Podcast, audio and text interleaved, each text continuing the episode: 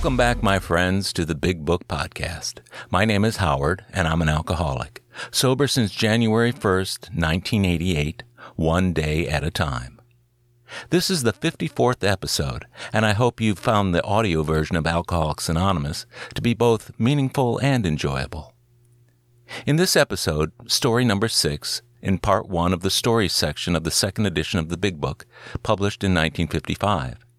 It's entitled The Vicious Cycle by Jim B., who got sober in January 1938 and was a member of Bill W.'s original New York group that met on Tuesday nights in Brooklyn. Jim's story was published in the second, third, and fourth editions of the Big Book, but not in the first edition. However, Jim's involvement in the program during the writing of Alcoholics Anonymous is sometimes credited with having influenced Bill W.'s references to God in the 12 Steps. The agnostically inclined Jim B. and Hank P., one of the earliest members of AA, insisted that the word God be less theologically specific, more general, and less objectionable to agnostics, atheists, and those who had dissenting attitudes towards religion. As a compromise, Bill W. appended the qualifying phrase, as we understood him, to the word God in the third and eleventh steps.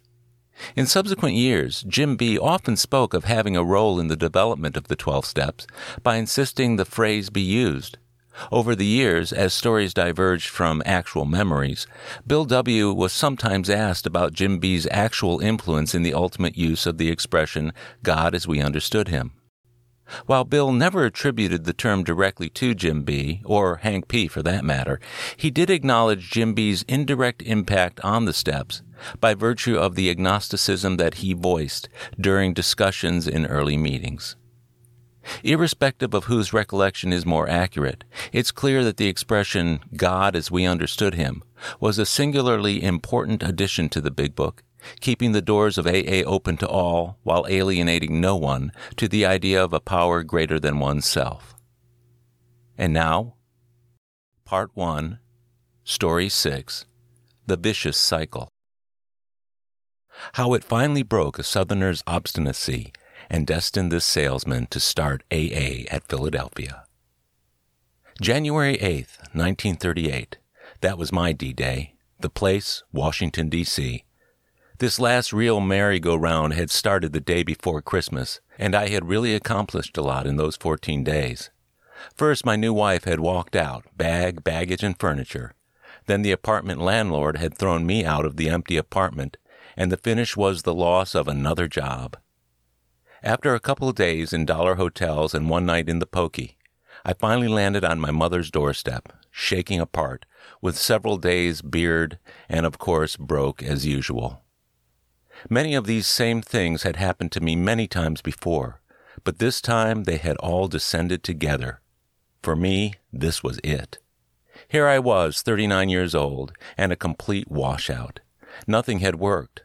Mother would take me in only if I would stay locked in a small storeroom and give her my clothes and shoes. We had played this game before. This is the way Jackie found me, lying on a cot in my skivvies, with hot and cold sweats, pounding heart, and that awful itchy scratchiness all over. Somehow I had always managed to avoid DTs. I had not asked for help, and seriously doubt that I would have, but Fitz, an old school friend of mine, had persuaded Jackie to call on me. Had he come two or three days later, I think I would have thrown him out. But he hit when I was open for anything. Jackie arrived about seven in the evening and talked until 3 a.m. I don't remember much of what he said, but I did realize that here was another guy exactly like me. He had been in the same laughing academies and the same jails, known the same loss of jobs, same frustrations, same boredom, and the same loneliness. If anything, he had known all of them even better and more often than I. Yet he was happy, relaxed, confident, and laughing. That night, for the first time in my life, I really let down my hair and admitted my general loneliness. Jackie told me about a group of fellows in New York, of whom my old friend Fitz was one, who had the same problem I had, and who, by working together to help each other, were not now drinking, and were happy like himself. He said something about God or a higher power, but I brushed that off. That was for the birds, not for me. Little more of our talk stayed in my memory, but I do know I slept the rest of that night, while before I had never known what a real night's sleep was. This was my introduction to this understanding fellowship, although it was to be more than a year later before our society was to bear the name Alcoholics Anonymous. All of us in AA know the tremendous happiness that is our sobriety, but there are also tragedies. My sponsor, Jackie, was one of these. He brought in many of our original members, yet he himself could not make it and died of alcoholism. The lesson of his death still remains with me, yet I often wonder what would have happened if somebody else had made that first call on me. So I always say that as long as I remember January 8th, that is how long I will remain sober. The age old question in AA is which came first, the neurosis or the alcoholism? I like to think I was fairly normal before alcohol took over. My early life was spent in Baltimore, where my father was a physician and a grain merchant. My family lived in very prosperous circumstances, and while both my parents drank, sometimes too much, neither was an alcoholic. Father was a very well integrated person, and while mother was high strung and a bit selfish and demanding, our home life was reasonably harmonious. There were four of us children, and although both of my brothers later became alcoholic, one died of alcoholism. My sister has never taken a drink in her life. Until I was 13, I attended public schools with regular promotions and average grades.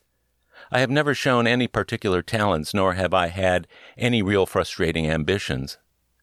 At 13, I was packed off to a very fine Protestant boarding school in Virginia, where I stayed four years, graduating without any special achievements. In sports, I made the track and tennis teams. I got along well with the other boys and had a fairly large circle of acquaintances, but no intimate friends. I was never homesick and was always pretty self sufficient. However, here I probably took my first step towards my coming alcoholism by developing a terrific aversion to all churches and established religions. At this school, we had Bible readings before each meal and church services four times on Sunday, and I became so rebellious at this that I swore I would never join or go to any church except for weddings or funerals. At 17, I entered the university, really to satisfy my father, who wanted me to study medicine there as he had. That is where I had my first drink, and I still remember it. For every first drink afterwards did exactly the same trick. I could feel it go right through every bit of my body and down to my very toes. But each drink after the first seemed to become less effective, and after three or four they all seemed like water. I was never a hilarious drunk. The more I drank, the quieter I got, and the drunker I got, the harder I fought to stay sober. So it is clear that I never had any fun out of drinking. I would be the soberest seeming one in the crowd, and all of a sudden I would be the drunkest. Even that first night I blacked out, which leads me to believe that I was an alcoholic from my very first drink. The first year in college, I just got by with my studies, and that year I majored in poker and drinking. I refused to join any fraternity as I wanted to be a freelance, and that year my drinking was confined to one night stands once or twice a week. The second year, my drinking was more or less restricted to weekends, but I was nearly kicked out for scholastic failure. In the spring of 1917, in order to beat being fired from school, I became patriotic and joined the Army. I am one of the lads who came out of the service with a lower rank than when I went in. I had been to OTC the previous summer, so I went into the Army as a sergeant, but I came out a private, and you really have to be unusual to do that. In the next two years, I washed more pans and peeled more potatoes than any other doughboy. In the Army, I became a periodic alcoholic, the periods always coming whenever I could make the opportunity. However, I did manage to keep out of the guardhouse. My last bout in the Army lasted from November 5th to 11th, 1918. We heard by wireless on the 5th that the armistice would be signed the next day. This was a premature report, so I had a couple of cognacs to celebrate. Then I hopped a truck and went AWOL. My next conscious memory was in Bar-le-Duc, many miles from base. It was November 11th, and bells were ringing and whistles blowing for the real armistice. There I was, unshaven, clothes torn and dirty, with no recollection of wandering all over France, but, of course, a hero to the local French. Back at camp, all was forgiven because it was the end. But in the light of what I have since learned, I know I was a confirmed alcoholic at 19. With the war over and back in Baltimore with the folks, there were several small jobs for three years, and then I went to work soliciting as one of the first 10 employees of a new national finance company. What an opportunity I shot to pieces there. This company now does a volume of over $3 billion annually. Three years later, at 25, I opened and operated their Philadelphia office and was earning more than I ever have since. I was the fair haired boy, all right, but two years later, I was blacklisted as an irresponsible drunk. It doesn't take long. My next job was in sales promotion for an oil company in Mississippi, where I promptly became the high man and got lots of pats on the back. Then I turned two company cars over in a short time, and bingo, fired again. Oddly enough, the big shot who fired me from this company was one of the first men I met when I later joined the New York AA group. He had also gone all the way through the wringer and had been dry two years when I saw him again. After the oil job blew up, I went back to Baltimore and my mother, my first wife having said a permanent goodbye. Then came a sales job with a national tire company. I reorganized their city sales policy, and 18 months later, when I was 30, they offered me the branch managership. As part of this promotion, they sent me to their national convention in Atlantic City to tell the big wheels how I'd done it. At this time, I was holding what drinking I did down to weekends, but I hadn't had a drink at all in a month. I checked into my hotel room and then noticed a placard tucked under the glass on the bureau stating, There will be positively no drinking at this convention, signed by the president of the company. That did it. Who, me? The big shot? The only salesman invited to talk at the convention? The man who was going to take over one of their biggest branches come Monday? I'd show him who was boss. No one in that company saw me again. Ten days later, I wired my resignation. As long as things were tough and the job a challenge, I could always manage to hold on pretty well. But as soon as I learned the combination, got the puzzle under control, and the boss to pat me on the back, I was gone again. Routine jobs bored me, but I would take on the toughest one I could find, work day and night until I had it under control. Then it would become tedious and I'd lose all interest in it. I could never be bothered with the follow through and would invariably reward myself for my efforts with that first drink. After the tire job came the 30s, the depression, and the downhill road. In the eight years before AA found me, I had over 40 jobs, selling and traveling, one thing after another, and the same old routine. I'd work like mad for three or four weeks without a single drink, save my money, pay a few bills, and then reward myself with alcohol. Then broke again, hiding out in cheap hotels all over the country.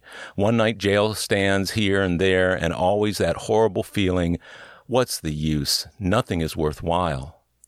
Every time I blacked out, and that was every time I drank, there was always that gnawing fear. What did I do this time? Once I found out. Many alcoholics have learned they can bring their bottle to a cheap movie theater and drink, sleep, wake up, and drink again in the darkness. I had repaired to one of these one morning with my jug, and when I left late in the afternoon, I picked up a newspaper on the way home. Imagine my surprise when I read in a page one box that I had been taken from the theater unconscious around noon that day, removed by ambulance to a hospital, and stomach pumped and then released. Eventually, I had gone right back to the movie with a bottle, stayed there several hours, and started home with no recollection of what had happened. The mental state of the sick alcoholic is beyond description. I had no resentments against individuals. The whole world was all wrong. My thoughts went round and round with, what's it all about anyhow? People have wars and kill each other, they struggle and cut each other's throats for success, and what does anyone get out of it? Haven't I been successful? Haven't I accomplished extraordinary things in business? What do I get out of it? Everything's all wrong, and the hell with it. For the last two years of my drinking, I prayed on every drunk that I wouldn't wake up again. Three months before I met Jackie, I had made my second feeble try at suicide. This was the background that made me willing to listen on January 8th. After being dry two weeks and sticking close to Jackie, all of a sudden I found I had become the sponsor of my sponsor, for he was suddenly taken drunk. I was startled to learn he had only been off the booze a month or so himself when he brought me the message. However, I made an SOS call to the New York group, whom I hadn't met yet, and they suggested we both come there. This we did the next day, and what a trip! I really had a chance to see myself from a non drinking point of view. We checked into the home of Hank, the man who had fired me 11 years before in Mississippi, and there I met Bill, our founder. Bill had then been dry three years, and Hank, too. At the time, I thought them just a swell pair of screwballs, for they were not only going to save all the drunks in the world, but also all the so called normal people. All they talked of that first weekend was God, and how they were going to straighten out Jackie's and my life. In those days, we really took each other's inventories firmly and often. Despite all this, I did like these new friends because, again, they were like me. They had also been periodic big shots who had goofed out repeatedly at the wrong time, and they also knew how to split one paper match into three separate matches. This is very useful knowledge in places where matches are prohibited. They too had taken a train to one town and had wakened hundreds of miles in the opposite direction, never knowing how they got there. The same old routine seemed to be common to us all. During that first weekend, I decided to stay in New York and take all they gave out with, except the God stuff. I knew they needed to straighten out their thinking and habits, but I was all right. I just drank too much. Just give me a good front and a couple of bucks, and I'd be right back in the big time. I'd been dry three weeks, had the wrinkles out, and had sobered up my sponsor all by myself. Bill and Hank had just taken over a small automobile polish company, and they offered me a job $10 a week and keep at Hank's house. We were all set to put DuPont out of business. At that time, the group in New York was composed of about 12 men who were working on the principle of every drunk for himself. We had no real formula and no name. We would follow one man's ideas for a while, decide he was wrong, and switch to another's method. But we were staying sober as long as we kept and talked together. There was one meeting a week at Bill's home in Brooklyn, and we all took turns there spouting off about how we had changed our lives overnight, how many drunks we had saved and straightened out, and last but not least, how God had touched each of us personally on the shoulder. Boy, what a circle of confused idealists. Yet we all had one really sincere purpose in our hearts, and that was not to drink. At our weekly meeting, I was a menace to serenity those first few months, for I took every opportunity to lambaste that spiritual angle, as we called it, or anything else that had any tinge of theology. Much later, I discovered the elders held many prayer meetings hoping to find a way to give me the heave ho, but at the same time stay tolerant and spiritual. They did not seem to be getting an answer, for here I was, staying sober and selling lots of auto polish, on which they were making 1,000% profit. So I rocked along my merry independent way until June, when I went out selling auto polish in New England. After a very good week, two of my customers took me to lunch on Saturday. We ordered sandwiches, and one man said, Three beers. I let mine sit. After a bit, the other man said, Three beers. I let that sit too. Then it was my turn. I ordered three beers, but this time it was different. I had a cash investment of 30 cents, and on a $10 a week salary, that's a big thing. So I drank all three beers, one after the other, said, I'll be seeing you boys, and went around the corner for a bottle. I never saw either of them again. I had completely forgotten the January 8th when I found the fellowship, and I spent the next four days wandering around New England half drunk, by which I mean I couldn't get drunk and I couldn't get sober. I tried to contact the boys in New York, but telegrams bounced right back, and when I finally got Hank on the telephone, he fired me right then. This was when I really took my first good look at myself. My loneliness was worse than it had ever been before, for now even my own kind had turned against me. This time it really hurt, more than any hangover ever had. My brilliant agnosticism vanished, and I saw for the first time that those who really believed, or at least honestly tried to find a power greater than themselves, were much more composed and contented than I had ever been, and they seemed to have a degree of happiness which I had never known. Peddling off my polish samples for expenses, I crawled back to New York a few days later in a very chastened frame of mind. When the others saw my altered attitude, they took me back in. But for me, they had to make it tough. If they hadn't, I don't think I ever would have stuck it out. Once again, there was the challenge of a tough job, but this time I was determined to follow through. For a long time, the only higher power I could concede was the power of the group, but this was far more than I had ever recognized before, and it was at least a beginning. It was also an ending, for never since June 16, 1938, have I had to walk alone. Around this time, our big AA book was being written, and it all became much simpler.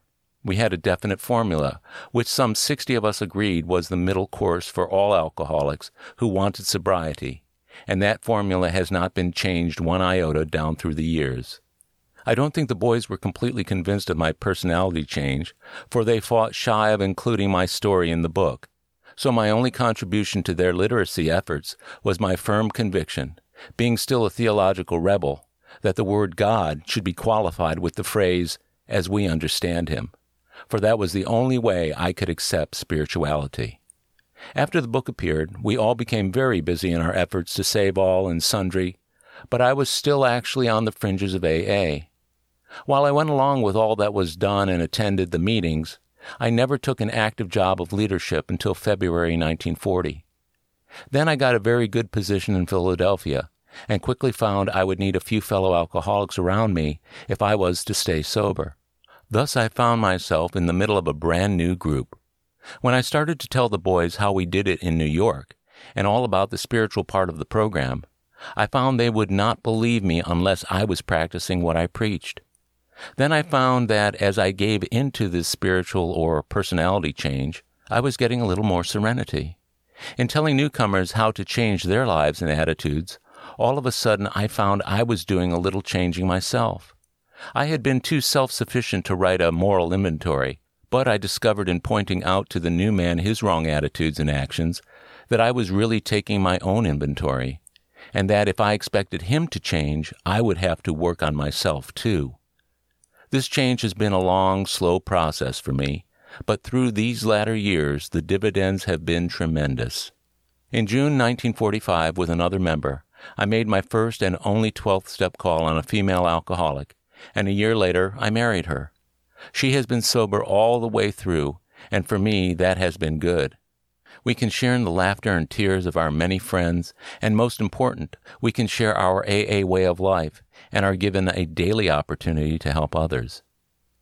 In conclusion, I can only say that whatever growth or understanding has come to me, I have no wish to graduate.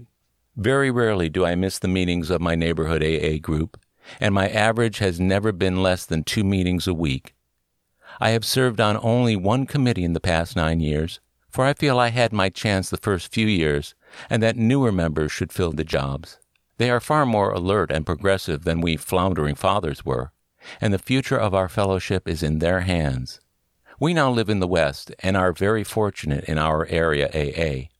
It is good, simple, and friendly, and our one desire is to stay in AA, not on it. Our pet slogan is Easy Does It. And I still say that as long as I remember that January 8th in Washington, that is how long, by the grace of God as I understand Him, I will retain a happy sobriety. This concludes the reading of The Vicious Cycle from Part 1 of the Personal Stories section of the second edition of Alcoholics Anonymous. I'm grateful you listened. Stay tuned for our 55th episode featuring Story 7 entitled The News Hawk. As always, it's super easy to listen to the first and second editions of the Big Book, including many stories not published in later editions. Just visit bigbookpodcast.com and listen to your heart's content.